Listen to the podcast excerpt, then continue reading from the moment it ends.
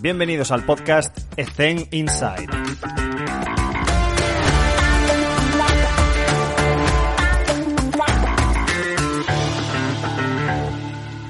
Muy buenas a todos. Hoy tenemos una entrevista con Pepe Casal que hicimos hace, hace ya unas semanas, aprovechando el confinamiento. Y pues presento a, bueno, si es que hace falta presentarlo, sobre todo en el gremio del baloncesto no hace falta presentación, pero para el que no esté familiarizado con el básquet, eh, Pepe Casal es un preparador físico con todas las letras eh, y él se considera un preparador físico casi jubilado, porque todavía sigue eh, pseudoactivo, es presidente actualmente de la Fundación Heracles de Obradoiro y mm, con la responsabilidad de dirigir la cantera de Obradoiro. es una persona que ha estado por innumerables roles y posiciones en el mundo de la preparación física, empezó como, como atleta y luego se fue desviando un poco hacia los deportes de equipo, en este caso el baloncesto, más orientado al baloncesto, y pues ha estado de preparador físico también de, de la selección española. Pero ha estado también con roles de entrenador y preparador físico consiguiendo un ascenso, que nos lo comentará en la entrevista, y una un personaje eh, que nos va a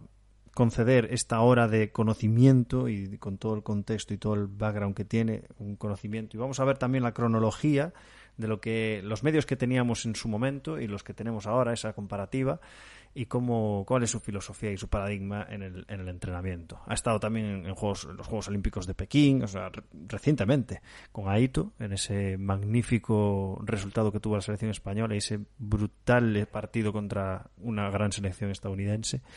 Y espero que disfrutéis la entrevista igual que la he disfrutado yo.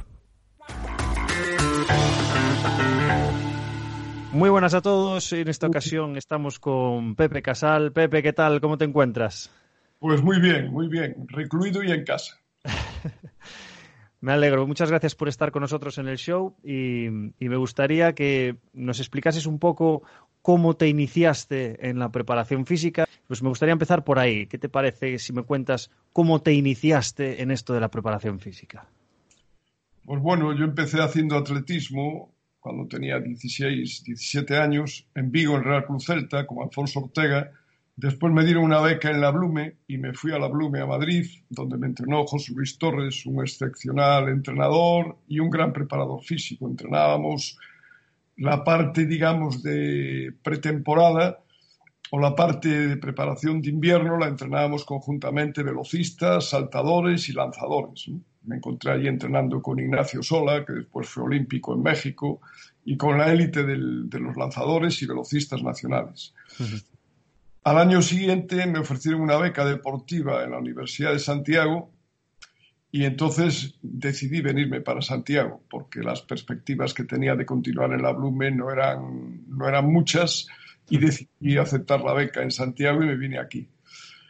En Santiago de Compostela, en la universidad, nos encontramos con que teníamos 10 atletas becados, porque hubo un programa de becas deportivas creado por un catedrático encargado de deportes, Ernesto Vieitez, que fue un visionario en aquella época.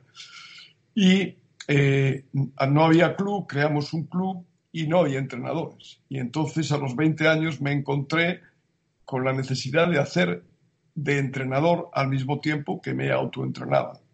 Y de ahí me he ido desarrollando como entrenador primero de atletismo y a los 24 años un compañero de facultad, Fernando Bodero, me pidió si le echaba una mano con unos jugadores que tenía en el, en el Obradoiro, en el equipo junior. Me fui a ver a los jugadores y le pregunté cómo es posible que estos chicos jueguen a baloncesto con la barriga que tienen y lo poco que corren.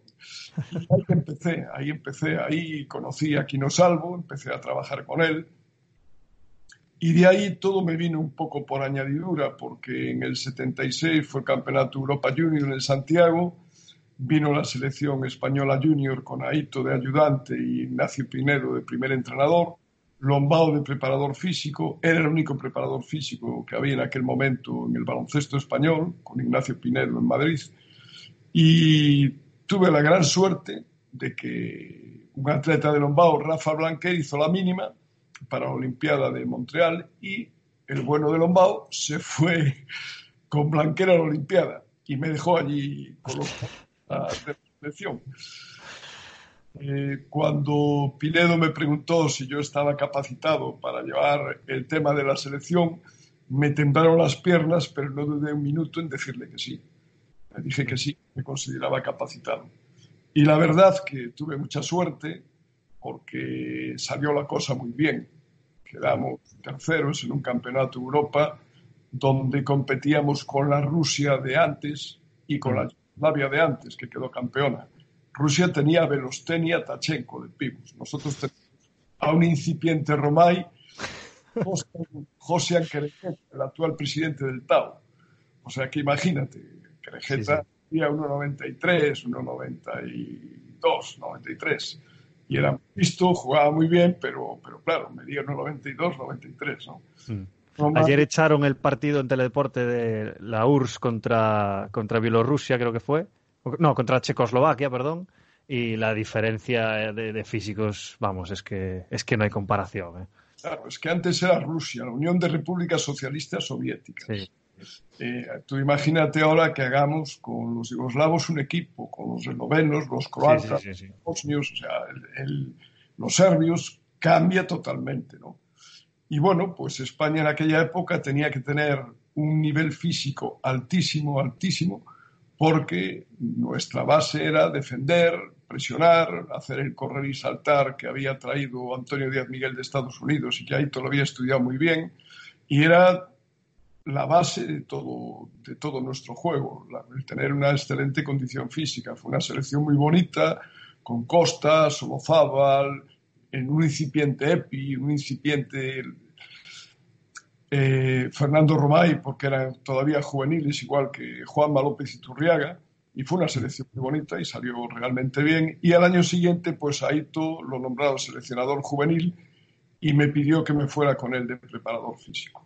Y ahí empezó mi andadura con Aito, que terminó en los Juegos Olímpicos de Pekín. Y con una amistad y una relación que, que continuamos en el día a día. Qué bien. Me gustaría eh, hacerte un montón de preguntas, pero ¿cómo has cambiado y evolucionado tu forma de, la preparación física de los deportes de equipo viniendo del atletismo? ¿Qué, ¿Cuál ha sido tu cambio de prisma y tu filosofía y cuáles son también las cosas que, que sí que te has mantenido fiel a lo largo del tiempo? Bueno, yo mis maestros fueron, pues eso, Alfonso Ortega, mi primer entrenador, José Luis Torres, Paco López, al que iba a ver todos los entrenamientos que podía en Madrid, en la Blume. Yo en la Blume hacía mis entrenamientos y cuando ya me recuperaba, porque eran entrenamientos a ver quién, quién moría en, el mismo, ¿no? Y, entonces, siempre que tenía tiempo, que, en aquella época tenía tiempo, me iba a ver los entrenamientos de Paco López, de Álvaro del Villar y de Lombao, que después fueron mis profesores en el curso de entrenadores. Y a partir de ahí pues fui cogiendo la información que teníamos, que era toda proveniente del atletismo. Era un método totalmente conductista, ¿no? Hmm. Después ya vinieron las evoluciones, ya empezó Paco Seirulo con el cognitivismo en la, en la escuela en la escuela catalana, en el INED de Cataluña.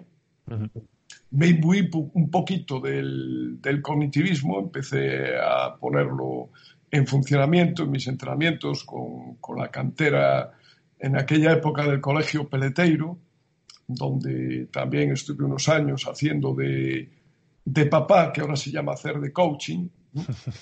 tuve pues una serie de entrenadores que ahora somos íntimos amigos, como Cristino Menor, Rubén Domínguez, el mismo Moncho Fernández, que estuvo dos años con el equipo junior, mi hijo Yago, y, y realmente pues ahí hice una incursión en el cognitivismo, en las teorías de, mi buen amigo Paco Seirulo, que después, curiosamente, en el Barça era el entrenador jefe de todos los preparadores físicos, ¿no? el preparador físico jefe, y de vez en cuando pues venía a hacer una visita rutinaria y nos íbamos a comer a Castelldefels a charlar de todo menos de lo de la preparación física. Eh, y después di marcha atrás. Me di cuenta que el problema eh, es que es un error, bajo mi humilde punto de vista, ¿no? Por una razón. Porque hay una frase de un gran traumatólogo que para mí es una eminencia, es el introductor de la artroscopia en España, el doctor Ramón Cugat, una, de los mejores traumatólogos, el que más lesiones de rodilla, de cruzados, ha operado en España. Hmm. Y el doctor Cuga dice que primero hay que construir al atleta y después al deportista. Y esa frase me quedó grabada porque es una frase que yo siempre utilicé. Mira, primero hay que hacer un atleta y después que juegue a lo que quiera. Pero si no tenemos un atleta, si no tenemos un señor que sepa correr, que sepa utilizar sus brazos, que lleve la cadera donde la tiene que llevar, que tenga una buena zancada, que tenga unos buenos pies, es muy difícil que pueda jugar alguien, algo, y que pueda jugar algo bien. Y tiene que ser un tío fuerte, tiene que ser un tío rápido, y esto hay que trabajarlo.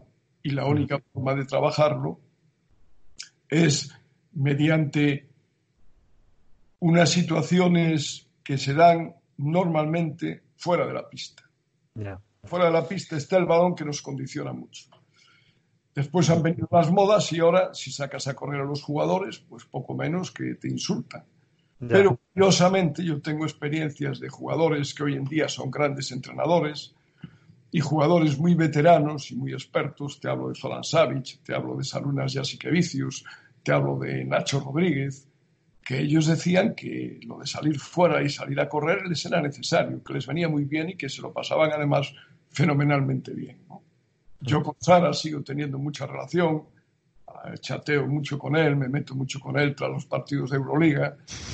Me contesta, gran equipo Celta de Vigo a segunda. Sigue el fútbol, íbamos muchas veces Nacho Rodríguez, él y yo a ver los partidos del Barça y tenemos una amistad más allá de lo deportivo de aquella época. Y, y ahora mismo, pues en, en, la cantera, con los preparadores físicos que llevan la cantera, eh, las normas las pongo yo, ellos tienen libertad para hacer lo que quieran, pero hay una serie de normas básicas. Intento buscar una mezcla del conductismo y el cognitivismo, porque creo que en, la, en el medio de las dos es donde está la virtud. Estoy de acuerdo con lo que comentabas. He apuntado algunas cosas, pero quería recalcar el tema ese de que, que es tener esa capacidad de coger los métodos que existen, que están probados, que hay evidencia, y luego pues a ti te irá mejor esto, a ti te mejor lo que decías, si a Saras le gusta ir a correr, saber cuándo y dónde y cómo y el por qué y permitirlo. Bueno, yo simplemente te comento lo que hacía o lo que hice en mi pretemporada del Barça, ¿no? La primera semana hice un trabajo genérico, un trabajo grupal con todos, pero me hice una programación de comida al mediodía con uno, cena a la noche con otro. Y así durante una semana para conocer a todos los jugadores, para poder hablar con ellos, para que ellos me conociesen a mí, para que me viesen cercano, para que explicarles mi filosofía de trabajo, lo que queríamos que hicieran, eh, para también saber cuál era su situación, cuáles eran sus hábitos, de dónde venían, cuáles eran sus niveles de entrenamiento, su concepción de la preparación física, es decir, para conocernos.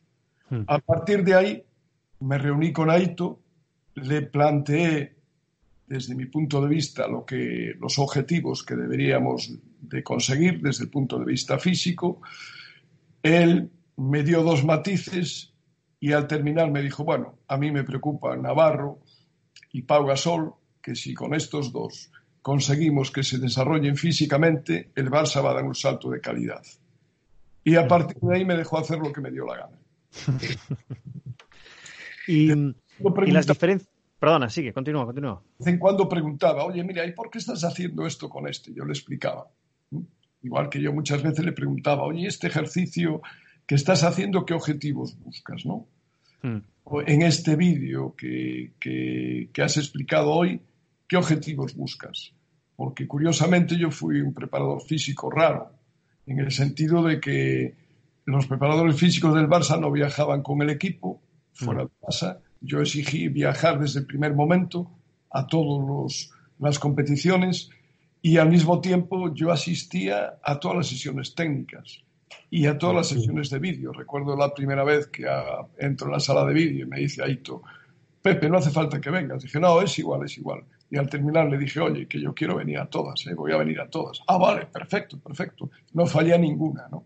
Hmm. ¿Por qué? Porque era simplemente para aprender y de situaciones que ves en los vídeos de filosofía de los entrenadores, eso te ayuda después a realizar una buena preparación física. ¿no? Y yo creo que eh, los jugadores tienen que ser cercanos a ti, tú tienes que ser un líder dentro del vestuario y dentro del grupo, porque tienes que ayudar al entrenador a los, y a sus ayudantes a que los jugadores estén en las mejores condiciones posibles. Y después, en muchísimos casos, educar deportivamente a los jugadores. Porque hay jugadores que llegan con una, una educación deportiva y unos hábitos de trabajo exquisitos y hay otros que no.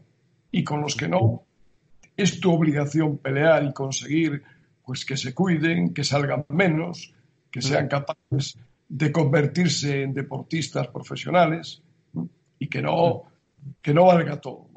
Pero luego depende del contexto, porque si estás en cantera, sí que vas a transmitir tu filosofía y, y, trazas una línea, un listón muy alto. Pero, por ejemplo, si estás en selección, si estás con jugadores que tienen ya unas rutinas muy, muy asimiladas y tienes solamente un mes, mes y medio para, para estar con ellos, realmente en esa situación, ¿cuál es tu filosofía? Y el listón es un poco más bajo. ¿Eres, ¿Eres más permisivo o cómo lo llevas en esta situación donde la gente ya es más profesional, ya tiene sus rutinas, incluso gente que tiene sus propios preparadores físicos? ¿Esto cómo lo gestionas?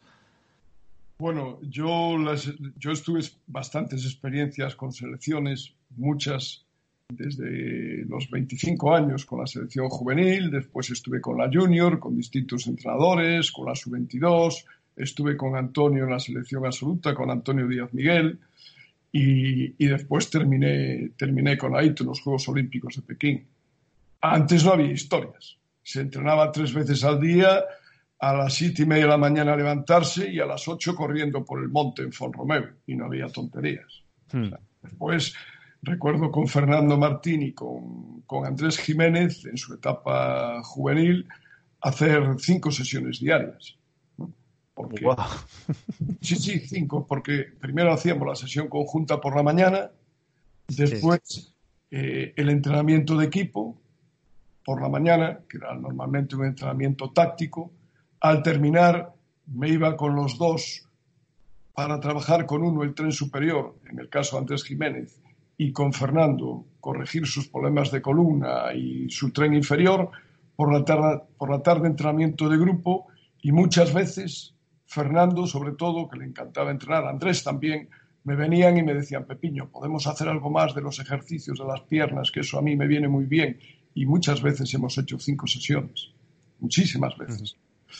Eh, ahora ha cambiado totalmente la filosofía y el contexto, pero eh, yo cuando me fui a la selección para los Juegos Olímpicos de Pekín, llamado por Aito, pues yo me fui como estoy siempre, más o menos, mi peso habitual de los últimos años. Volví con 7 kilos menos, ¿no?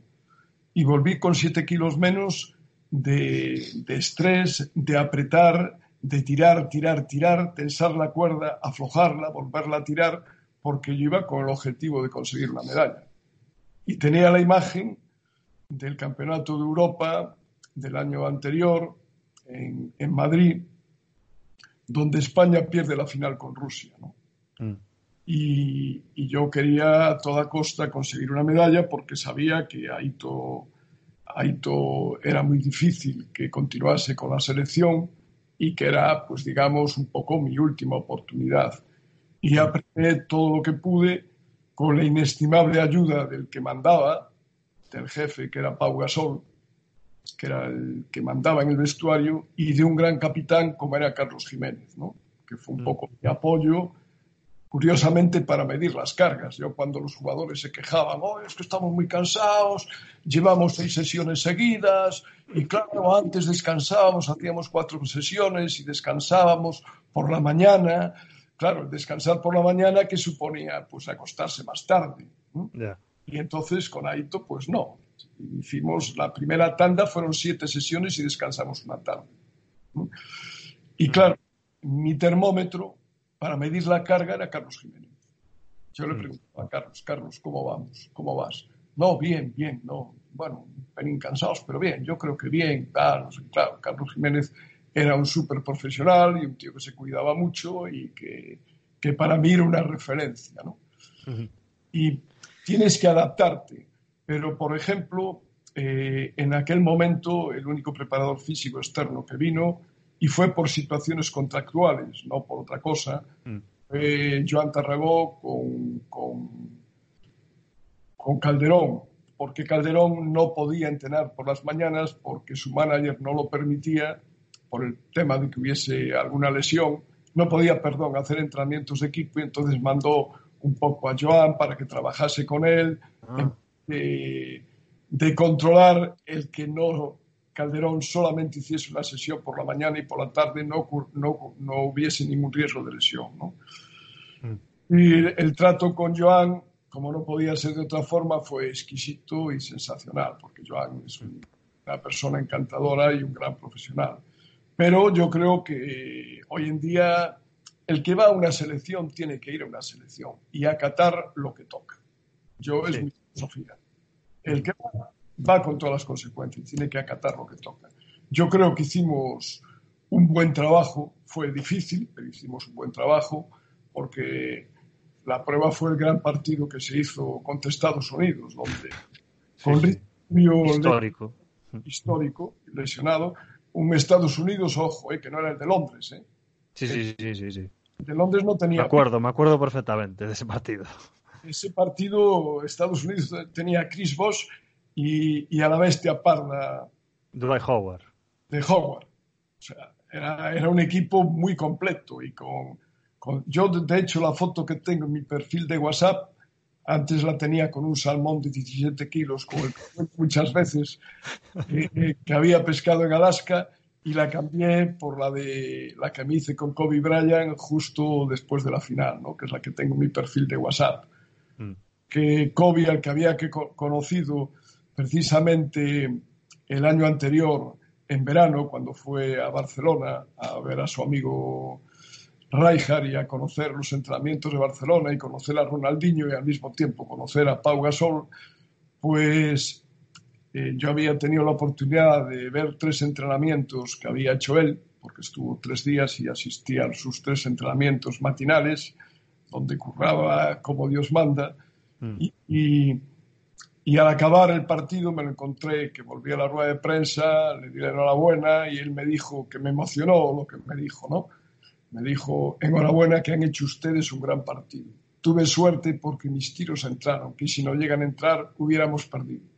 Y me acordé, y me acuerdo siempre, del triple aquel con Rudy. Con falta. No fue falta, que no fue falta, con Rudy puntuándole, que supuso la quinta falta de Rudy, que estaba on fire.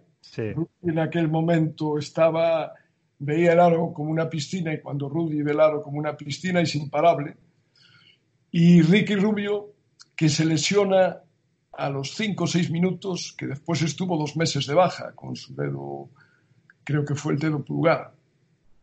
Y con una mano podía defender y con la otra no podía, porque le dolía y no podía defender. Si, si Ricky Rubio está en las condiciones habituales, roba tres o cuatro balones más. Mm. Pues ya el arbitraje, que yo el arbitraje ya en aquella época estaba de preparador físico de los árbitros de ACB y en, el primer, en la primera concentración que tuvimos de pretemporada me fui a ver el partido con dos o tres expertos y me decían, la verdad que no os pitaron nada bien, ¿no? me acuerdo de la última acción de Navarro, haciendo de forma pues premeditada los pasos y no, se los pitaron tampoco. No pitaron nada. O una acción que no se ve, que cae una toalla tirada por nuestro banquillo yo voy corriendo y la retiro, no se vio en televisión. El árbitro argentino ve que entro en la pista, que cojo la toalla y que salgo y no dice nada, sigan, sigan. Pues, em, que, que, la preparación de España fue muy buena porque si no, no hubieras podido competir contra, yo creo que después del Dream Team, la mejor selección americana. posiblemente, posiblemente, porque además estaban en su prime los, los jugadores top. Eh, me gustaría ahora, cambiando un poco de tema, que, nos dieras tu visión, sobre todo poniéndose en la tesitura de preparadores físicos muy jóvenes que no saben de dónde venimos. Entonces, me gustaría que compartieras, eh, respetando privacidad, eh, pero cuáles eran tus medios eh, cuando estabas, por ejemplo, con, con, Fernando Martín entrenando en el gimnasio y los medios que tenías, por ejemplo, en esta Olimpiada. Esas diferencias para que ellos se den cuenta de qué medios disponías tú en aquel entonces.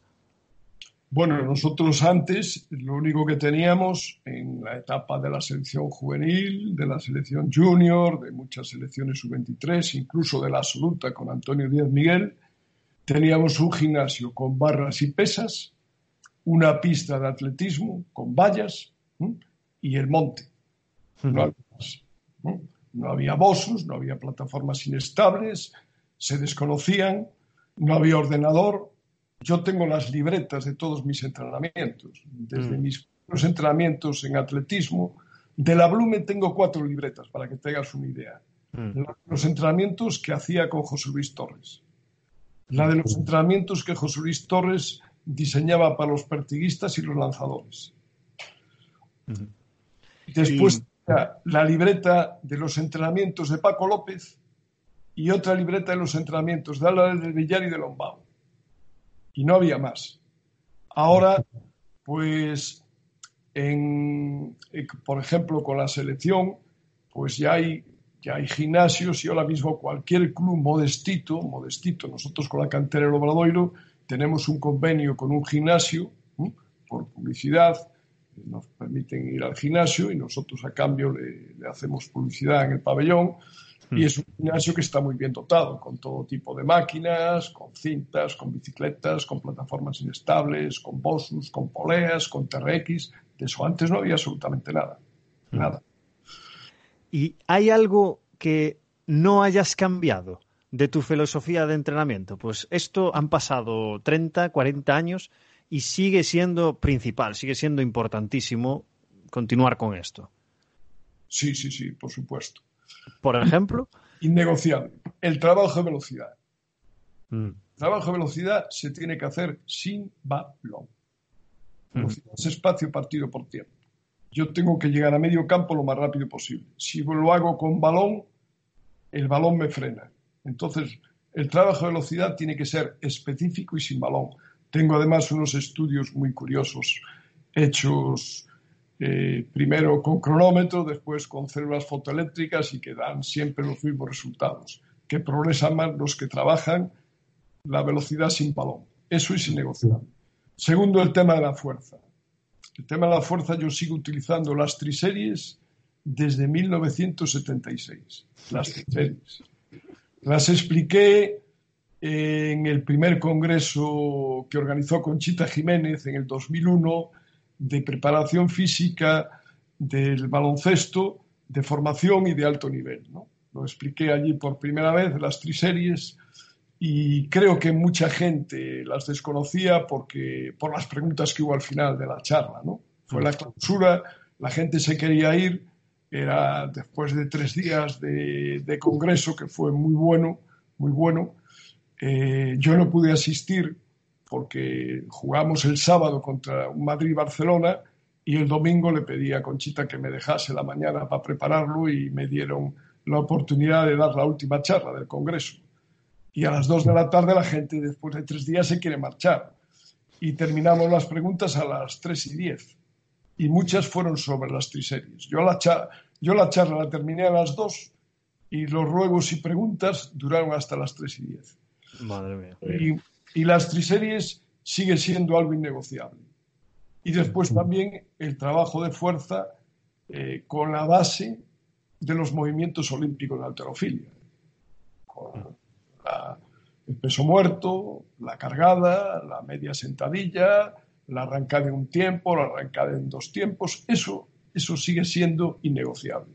Y hay un tercer aspecto. Desde el principio, yo tengo eh, todavía la conservo, la primera escalera que construí con los tubos que me facilitó Manolo el fontanero, el frozo número uno del Obradoiro, el del bombo, y, le dije, oye, tienes que traerme unos tubos que tengo que hacer un invento y córtamelos a unos 40 centímetros. Y con unas cuerdas metidas por el medio del tubo, construí lo que hoy es una escalera. Esto fue en 1977. Mm. Y movimientos de pies que yo los había visto en el INSEE de París, en una, en una concentración de velocistas franceses del, del entrenador del equipo olímpico francés que después quedó subcampeón en los Juegos Olímpicos de México con Quique Mal, Delecour y Roger Bambi, y era Balestro, un gran entrenador, pues hacía muchas cosas de skipping, igual que Lombao con los ballistas, y yo desde el primer momento en el baloncesto fui introduciendo el trabajo de, escaleras, de movimientos de pies, y, pero te hablo desde, desde aquella época. El gran error mío fue no haber patentado la escalera, estaría forrado ahora. Yo la escalera la descubrí por un clinic que diste en Orense sobre trabajo de pies. Fue la primera vez que vi una escalera de coordinación. Pues sí, ese clinic fue, fue un clinic para mí orgásmico, porque eh, como recordarás, estaba Aito, Escariolo, Ángel Navarro y, yo que hablé de, los movimientos de pies. ¿no? Sí, sí, sí. Y había fundamentalmente entrenadores, preparadores físicos, había muy pocos. Y curiosamente, cuando Ángel Cid, que era el director del clinic, mandó las notas, porque recordarás que a todos los que asistíais teníais que cubrir una encuesta al final y puntuar cada conferencia. ¿no? Me llegaron las notas a casa y Leo 9.37, Aito 9.17, tardé 30 segundos en llamarlo. 30 segundos. dije, García, enhorabuena, enhorabuena, que lo has hecho muy bien en Orense, pero yo te gané. fue un clinic que la verdad yo quedé muy satisfecho porque fue la primera vez que se vieron eh, trabajo de pies y gomas, ¿no? Sí, sí. Gomas. Unas gomas que, que yo utilicé desde el 80 prácticamente. Las compraba en Vigo, un comercio que se llamaba Madame X, que tenía muchas cosas de, de gomas y de este tipo, que se utilizaban mucho en el sector naval. Y, y, todavía las tengo y las utilizo. Han roto muy pocas, eran gomas de mucha calidad. Aún todavía las utilizo de vez en cuando. Las que hay ahora son mejores, ¿no? Pero realmente esas tres cosas son innegociables. La velocidad, el trabajo de fuerza con las triseries y el, y el tema fundamental que es, que es los movimientos de pies. Si tú tienes unos buenos pies, el 90% del trabajo defensivo está hecho. Perfecto. El, que, el, atacante, el atacante, con un buen defensor que se mueva rápido, si lo sobrepasa, tarda más en llegar y la segunda ayuda puede siempre llegar a tiempo si el, defensor tiene unos pies que es un desastre y el atacante le hace una finta y se le va, la segunda ayuda no llega y ya la defensa se tambalea. Perfecto. Una pregunta, Pepe, que hacemos siempre en, en, este tipo de entrevistas es por errores cometidos. ¿vale? Entonces lo hacemos con un aspecto pedagógico y didáctico para que los preparadores físicos más jóvenes que no tienen tanta experiencia eh, se den cuenta de que esto es un mundo cambiante, que evoluciona constantemente, que trabajas con personas en un equipo multidisciplinar y se cometen errores a diario. Entonces, si pudieras compartir con nosotros algún error cometido, pero sobre todo para saber qué lección aprendiste de ello y transmitírsela a los jóvenes. Bueno, eh, yo en errores soy catedrático. tengo, tengo 70 años y lógicamente en toda mi carrera deportiva he cometido muchos, con lo cual eh, normalmente aprendes más de un error que de los aciertos. Mm. Estoy de acuerdo. En ese aspecto pues aprendí bastante. Yo recuerdo uno que para mí fue muy sonado, que fue la temporada 80-81 con el Obradoiro, en la que estaba de, de primer entrenador. Por necesidades del club, el presidente, pues la temporada anterior había cesado al entrenador, me pidieron que me encargase yo mientras buscaban a uno, salió la cosa bien el año siguiente me dijeron, no hay dinero, haces de entrenador y de preparador físico. Entonces, pues eh, en esa temporada eh, empezamos normalillo, mitad la tabla, que era nuestro nivel, y quise hacer un microciclo, un mesociclo de preparación en el mes de enero con vistas a llegar bien a final de temporada. Sí. Preparé el mesociclo y no conté con que los, la mayor parte de los jugadores, ocho jugadores del equipo, eran estudiantes y bastante buenos estudiantes universitarios. Y me coincidió los exámenes de febrero. Hostia. Y aquella debacle porque se hundió. Los que no pegaban palo, los jetas y los vagos, los que no estudiaban, llegaron a final de temporada como motos, pero eran cuatro. El núcleo duro del equipo, ocho, llegaron fundidos porque, claro, en aquella época pues había que estudiar y ahora también, ¿eh? en la fundación, ahí exigimos que los chicos estudien. Hmm. El, el, no dormir, en aquella época se tomaban centraminas para estudiar. O sea, la, la gente buscaba centraminas y se pasaba la noche en vela estudiando y al día siguiente al examen. Se estudiaba el día anterior o dos días antes. ¿no? Hmm. Y el bajón del equipo fue brutal. Al año siguiente cambié todo y dije, bueno, voy a hacer el mismo microciclo con los vagos y los jetas, el mismo mesociclo con los vagos y los jetas para que lleguen bien y con nosotros lo retraso hasta que terminen los exámenes de febrero. Después una semana más light y después ya preparo un mesociclo de carga fuerte. Y salió también que conseguimos ascender a lo que hoy es ACB, ¿no? Siendo entrenador y teniendo pues un conocimiento del baloncesto mínimo porque yo realmente nunca jugué a baloncesto en serio. Jugué un poco en el colegio, después empecé con el atletismo y el cura del colegio, el hermano Miguel, me dijo, usted Casal va a jugar a balonmano, que aquí se juega lo que yo diga. Y tuve que jugar a balonmano. Mi primo sí jugó a baloncesto y era bastante bueno, pero yo tuve que jugar a balonmano. De vez en cuando escapaba, pero no fui un jugador con experiencia ni nada. Yo a los a los 20 años ya no volví a tocar un balón. Mm. Y mis conocimientos de baloncesto eran mínimos. Aprendí mucho por necesidad con Aito, porque claro, con Aito aprendes por osmosis simplemente. ¿no? y, y, aplicando lo poquito que sabía, pero haciéndolo bien, con una 1-3-1 que había visto en un clinic en Italia, Dan Peterson, y con las enseñanzas de Aito sobre la 1-3-1, pues fuimos capaces de ganar todos los partidos en la en la segunda vuelta y, ascender a lo que hoy es ACB contra todo pronóstico, con un equipo muy modesto, muy modesto. Tú recordarás, no sé si recordarás a los Javi Vallejo o a Arturito Cos, que habían venido cedidos por el, por el OAR porque eran... No me acuerdo, no me acuerdo. Me, pilla muy joven. Además, yo de, aquella época, mi padre me llevaba a ver el fútbol sala, ah, a la Malata. Sí, sí.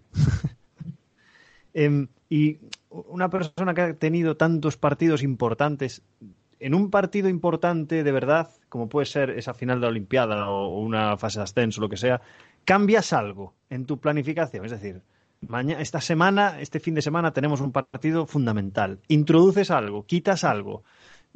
¿Cómo lo gestionas esto? Yo normalmente, normalmente no me gusta demasiado preparar los partidos desde el punto de vista físico. Desde el punto de vista mental sí creo que es muy importante, ¿no? Mm.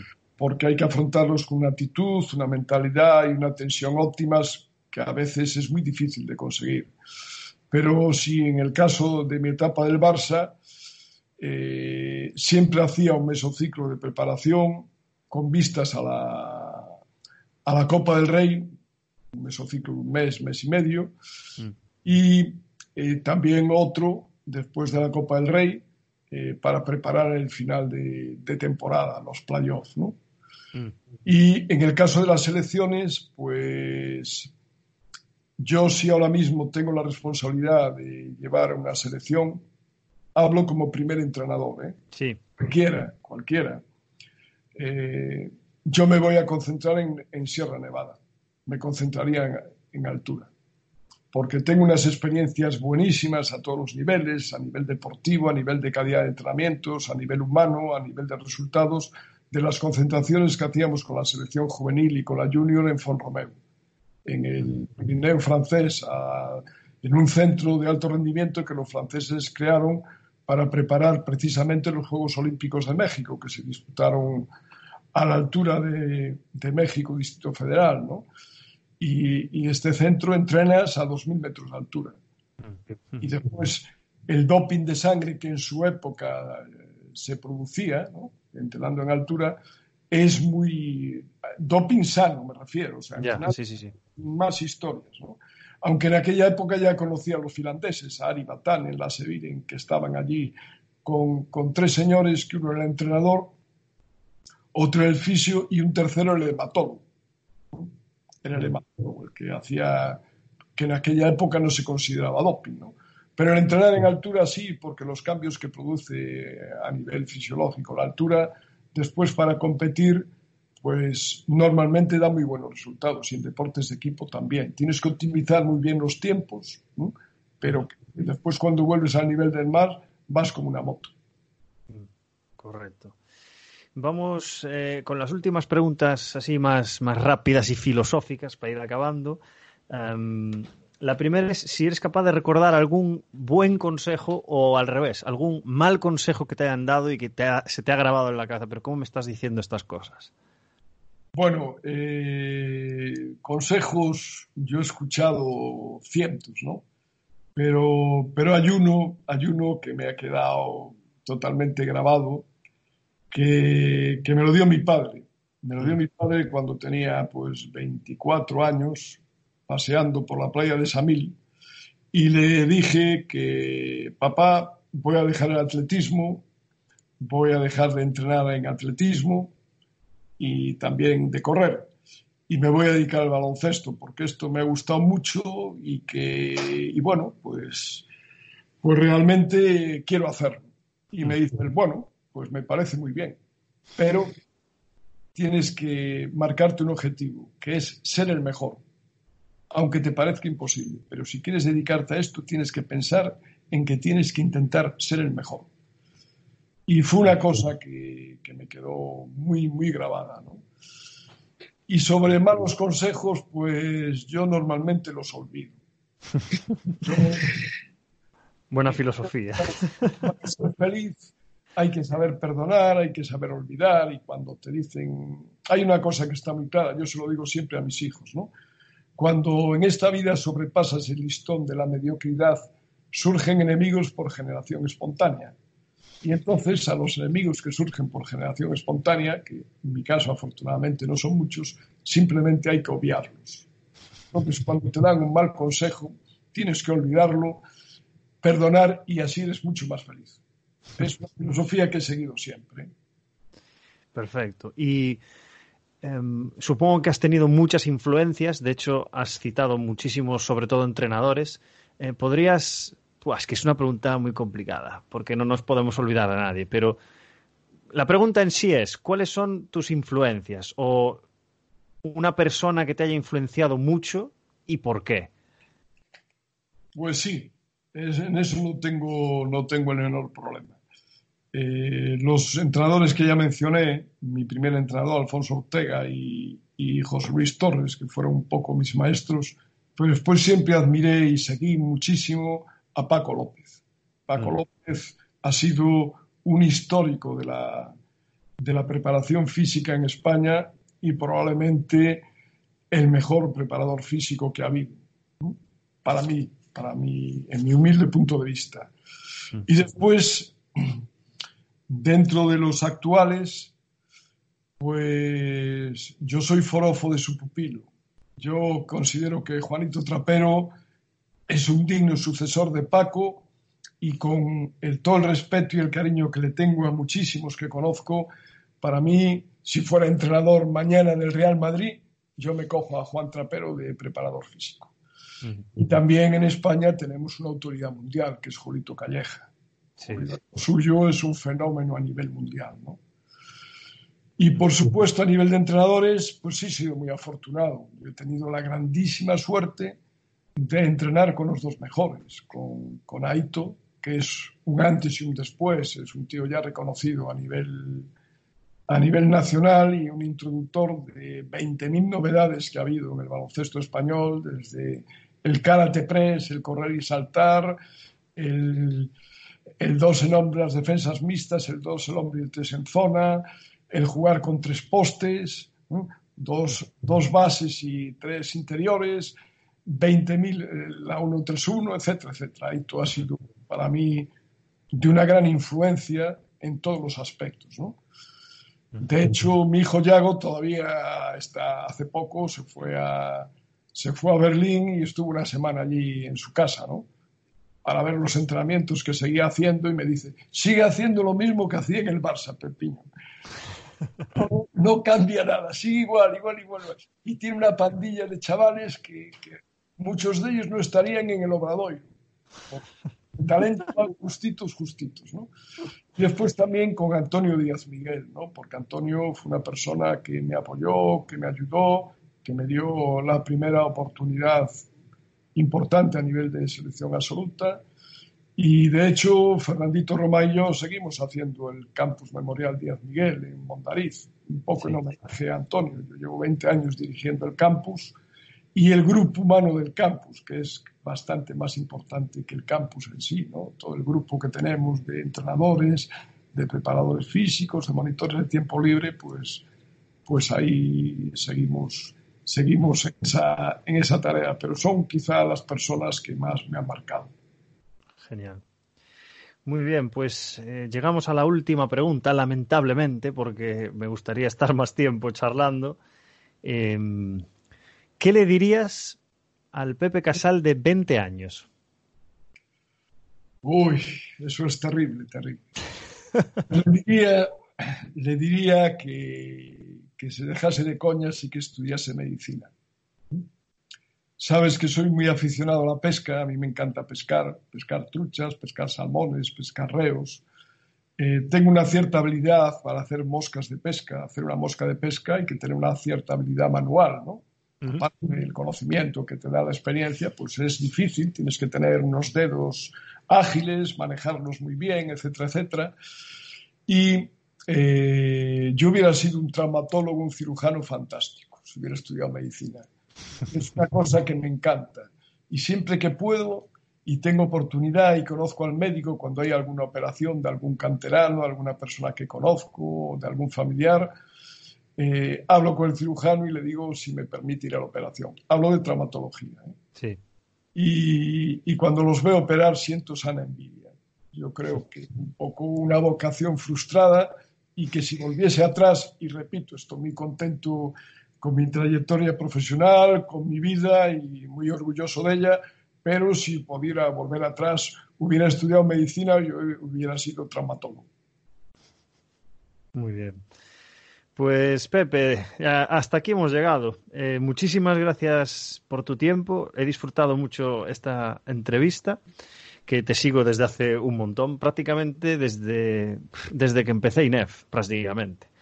Desde que vi ese, ese, ese primer clinic fue, fue el inicio y, y, joder, te agradezco muchísimo toda la implicación y toda la influencia que has tenido en nuestro gremio, más específicamente en el básquet. Y nada, desearte lo mejor en, el aspecto personal y muchas gracias. Cuídate mucho, ¿vale, Pepe?